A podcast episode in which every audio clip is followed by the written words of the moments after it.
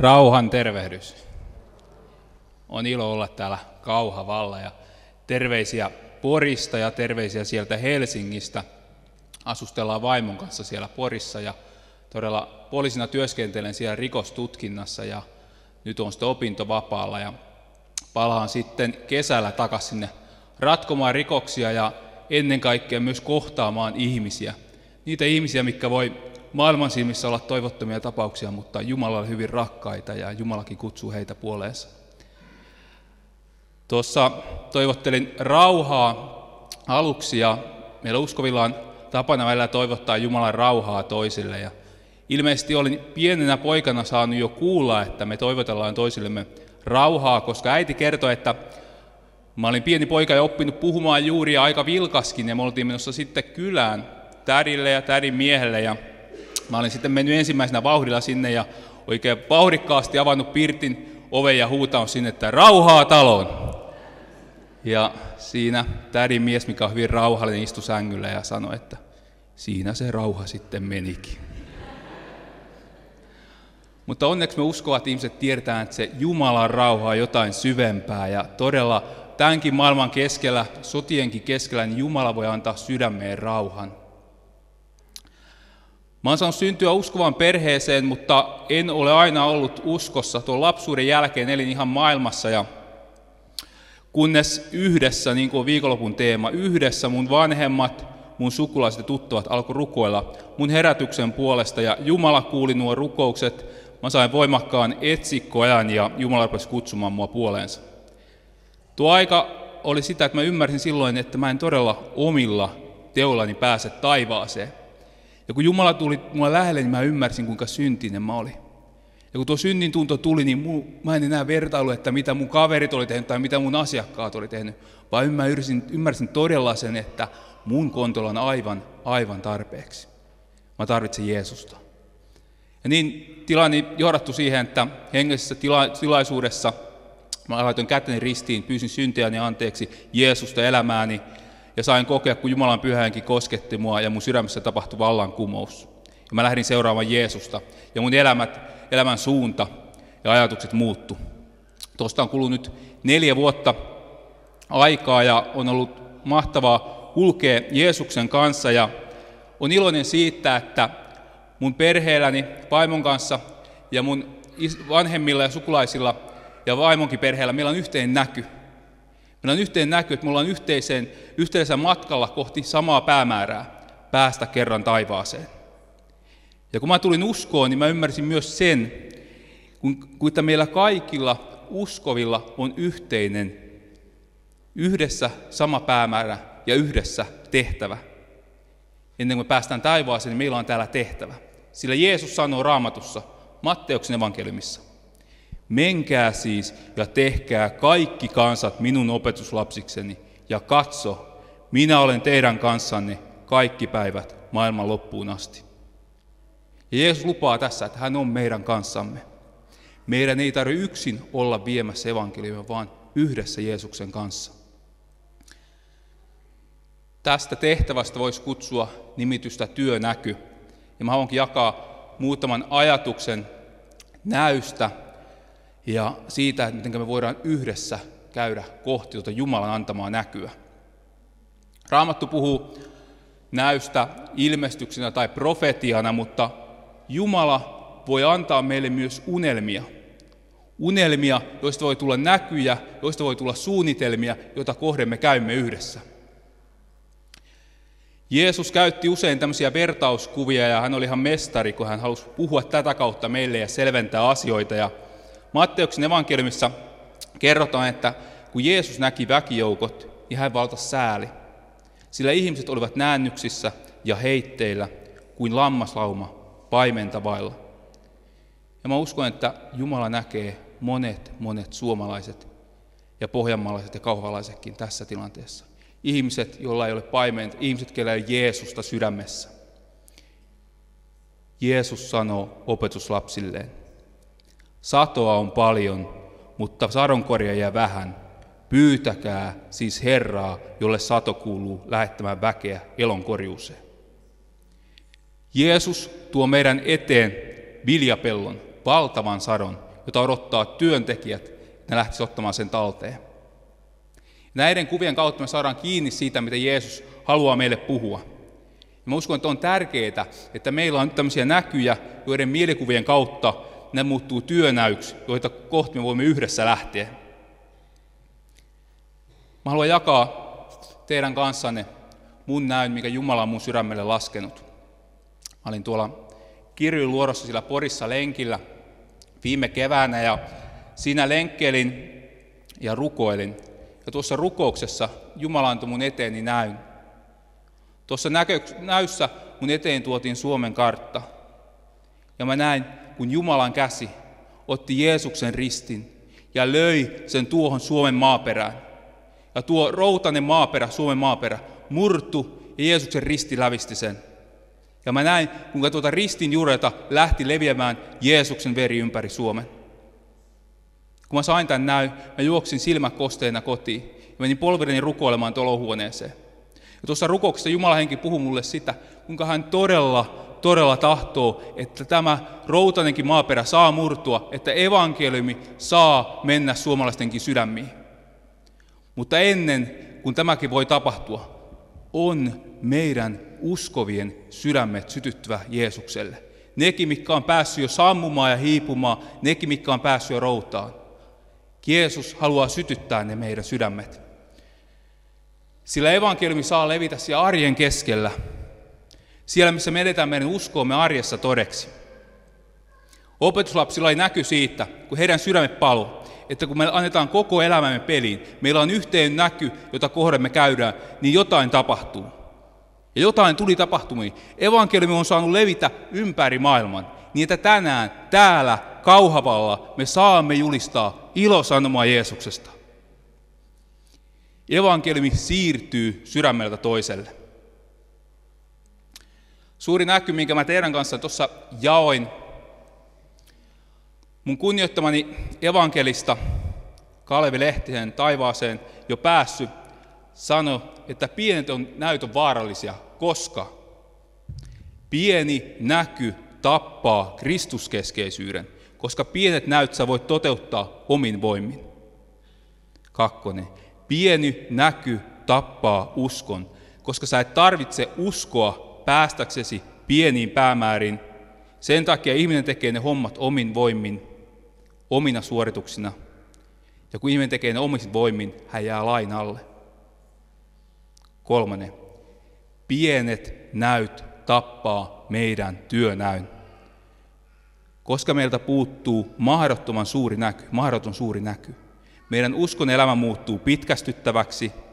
Meistä tulee säilyttäjiä, ei muuttajia, ja Kristus ei tahdo, että me käymme puolustussotaa, vaan valloitussotaa. Kalvi sanoi, että Jeesus ei sanonut, menkää kirkkoon ja kaikki pakanat tulevat sinne, vaan menkää kaikkeen maailmaan ja saarnatkaa evankeliumia kaikille luoduille. Jeesus ei sanonut pakanoille, tulkaa ja kuulkaa, vaan Jeesus sanoi kristityille, menkää ja julistakaa. Neljänneksi, pieni näky tappaa ihmisen hengellisen elämän. Sen tähden, että se ei anna riittävästi haastetta. Silloin meillä on aikaa niin toisarvoisiin asioihin, ja ihmisestä tulee pikkusielune, hän alkaa ajelehtia ja lankea. Suuri näky pitää meidät oikeassa suunnassa. Viidenneksi, pieni näky tappaa herätyksen hengen. Pienet näyt ei murskaa ihmistä. Ja silloin meidän oma itsekeskeisyys kasvaa. Ainoastaan ihmiselle mahdottomat työnäyt pakottaa meidät avuttomina Jumalan eteen. Ja silloin ei jää mitään muuta vaihtoehtoa kuin elää yksin armosta ja antaa meille liian suuret taakat Jumalan kannettaviksi.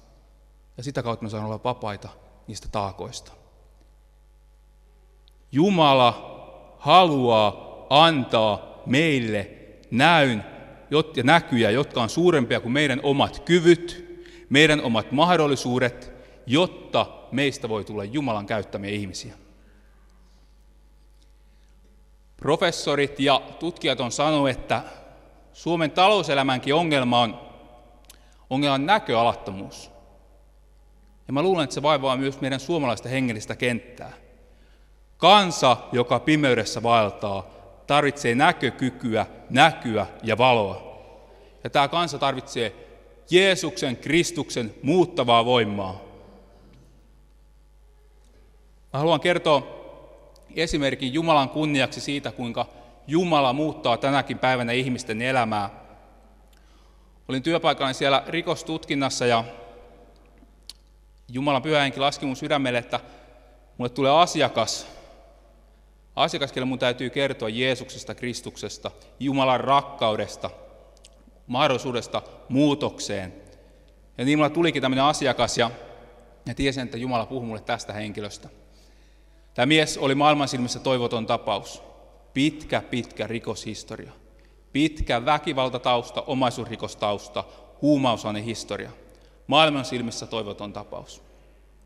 Me saatiin tutustua. Mä sain kertoa hänelle Jeesuksesta, siitä kuinka mä oon saanut elämässäni kokea muutoksen Jeesuksessa, kun hän ottaa Jeesuksen elämäni herraksi. Ja mä olin viemässä tätä miestä sinne takas selliin, kun mä olin siinä sellin ovella, kun Jumalan pyhänkin sanoi mulle, rukoile tämän miehen puolesta.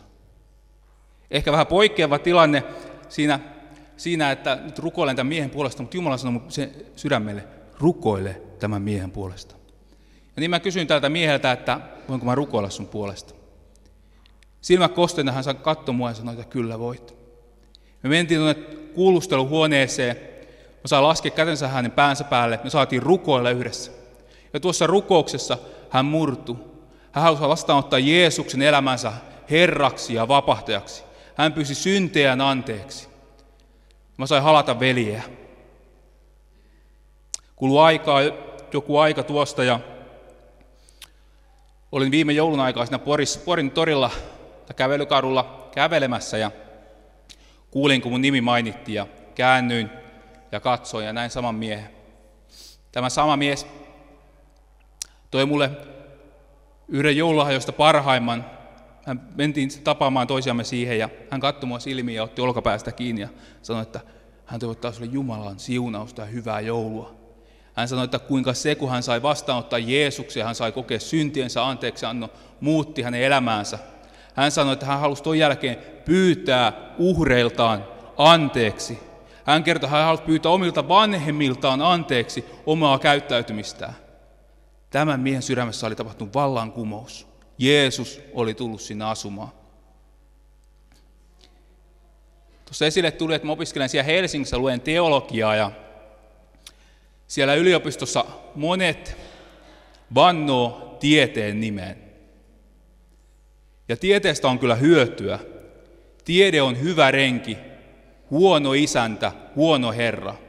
Sillä Jumala ei ole sidottu tieteeseen, ei tieteen tuloksiin, ei logiikkaan, ei taloustilanteeseen, vaan Jumala elää ja voi hyvin ja tekee ihmeitä tänäkin päivänä. Ja Jumala haluaa avata meidän silmiä näkemään Jumalan mahdollisuudet. Ja tästä hyvin kerkkutoo raamatussa toisen kuninkaiden kirjan kutosluvussa oleva kohta, jossa, jossa kerrotaan profeetta Elisasta. Syyrian kuningas oli lähettänyt sotajoukot hakemaan ja vangitsemaan Elisaa ja Elisa oli palvelijansa kanssa siinä tilanteessa. Jakeet 15-17. Kun Jumalan miehen palvelija aamulla nousi ja meni ulos, kaupungin ympärillä oli kaikkialla sotilaita, hevosia ja vaunuja. Palvelija sanoi Elisalle, voi herrani, mitä me teemme? Älä pelkää, Elisa vastasi. Meillä on puolellamme enemmän väkeä kuin heillä. Hän rukoili Herraa ja sanoi, Herra, avaa hänen silmänsä, jotta hän näkisi. Herra avasi palvelijan silmät ja hän näki, että vuori Elisan ympärillä oli tulisia hevosia ja vaunuja täynnään. Tässä on ihmisen näky. Tässä on Jumalan näky. Jumala voi avata meidän silmät näkemään toivon siellä, missä me ihmiset näemme vain toivottomuutta. Jumala näkee mahdollisuuden siellä, missä me näemme mahdottomuutta. Mulla on unelma, unelma siitä, että me kristityt yhdessä, yhdessä lähdemme liikkeelle Jumalan hengen voimassa. Meillä on sama näky, sielujen pelastus. Ja jotta tämä näky voi toteutua, meidän täytyy toimia yhdessä, yli seurakuntarajojen yhdessä ja lähteä liikkeelle Jumalan hengen voimassa. Jesaja oli nuori mies. Jesaja näki näyn, josta Jesajan kirjassa kerrotaan. Jesaja kertoi, että hän näki Herran. Ja Jesaja vertasi itteensä Jumalan pyhyyteen ja hän koki, kuinka syntinen hän oli. Jesaja koki, että hän oli kelvoton. Mutta Jumala antoi tähän kuitenkin vastauksen. Sinun syyllisyytesi on poissa ja sinun syntisi sovitettu. Jos sä koet itsesi liian syntiseksi suurin näkyihin täällä tänään tai radioiden äärellä, tässä on vastaus sulle. Jeesuksen ristin kuoleman tähden sinunkin syyllisyytesi on poissa. Sinun syntisi on sovitettu. Sinä olet kelvollinen taivaalliseen näkyyn. Tämä anteeksianto te Esakin sai kokea. Herkisti hänet kuulemaan Jumalan äänen. Minä kuulin Herran äänen sanovan, kenet minä lähetän, kuka lähtee sanan viejäkseni. Niin minä vastasin, tässä olen, lähetä minut. Jeesus kysyy tänään täällä television ja radion äärellä meiltä, kuka lähtee sanan viejäkseni? Mitä me vastataan? Herra, tässä olen, lähetä meidän pastori. Herra, tässä olen, lähetä Marko Huhtala. Vai Herra, tässä olen, lähetä minut. Ja kun me rukoillaan tämä rukous, Herra, tässä minä olen, lähetä minut. Mä että Jumala lähettää meidät sinne, minne hän pitääkin meidät lähettää. Se ei aina ole se, mitä me voidaan kuvitella. Se ei pakosta toisella puolella maailmaa tai missään, missään meidän omissa kuvitelmissa. Se voi olla hyvinkin arkista. Jumala voi lähettää meidät sinne kotiin, siivoamaan ja rukoilemaan perheemme puolesta. Jumala voi lähettää meidät kohtaamaan härässä olevia ystäviä ja kertomaan Jeesuksesta. Jumala voi lähettää meidät palvelemaan, siivoamaan kirkkoon tai jakamaan kahvia. Jumala voi lähettää meidät toiselle puolelle maailmaa. Jumala voi lähettää meidät julistamaan kaduille evankeliumia. Mutta kun me tiedämme, että meillä on se palvelupaikka, me rukoilemme, että Jumala lähetä minut. Me voidaan luottaa siihen, me saadaan palvella uskollisesti siinä. Me tiedetään, että me ollaan osa suurta Jumalan näkyä, jonka hän on antanut meille kristitylle.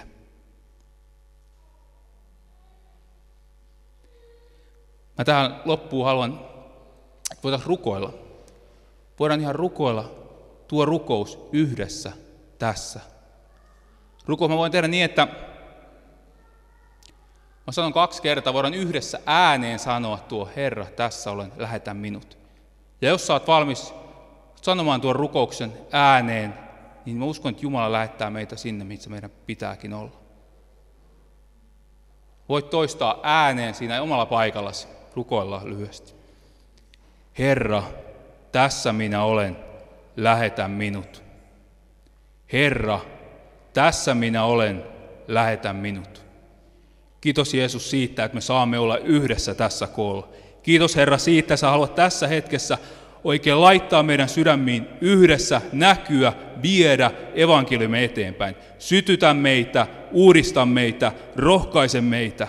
Kiitos Jeesus siitä, että sinun ristin työsi tähden tänäänkin meidän syntimme on sovitettu.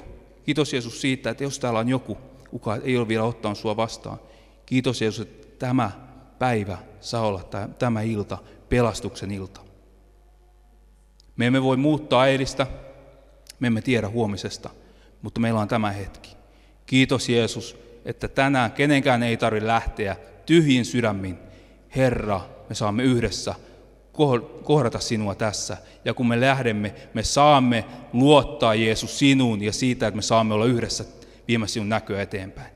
Jää siunaamaan meitä, jää rohkaisemaan meitä. Jeesuksen nimessä. Mä haluan vielä loppuun sanoa niin kuin Paavali. Jos Jumala on puolellamme, kuka voi olla meitä vastaan? Jumalan siunosta teille. Aamen.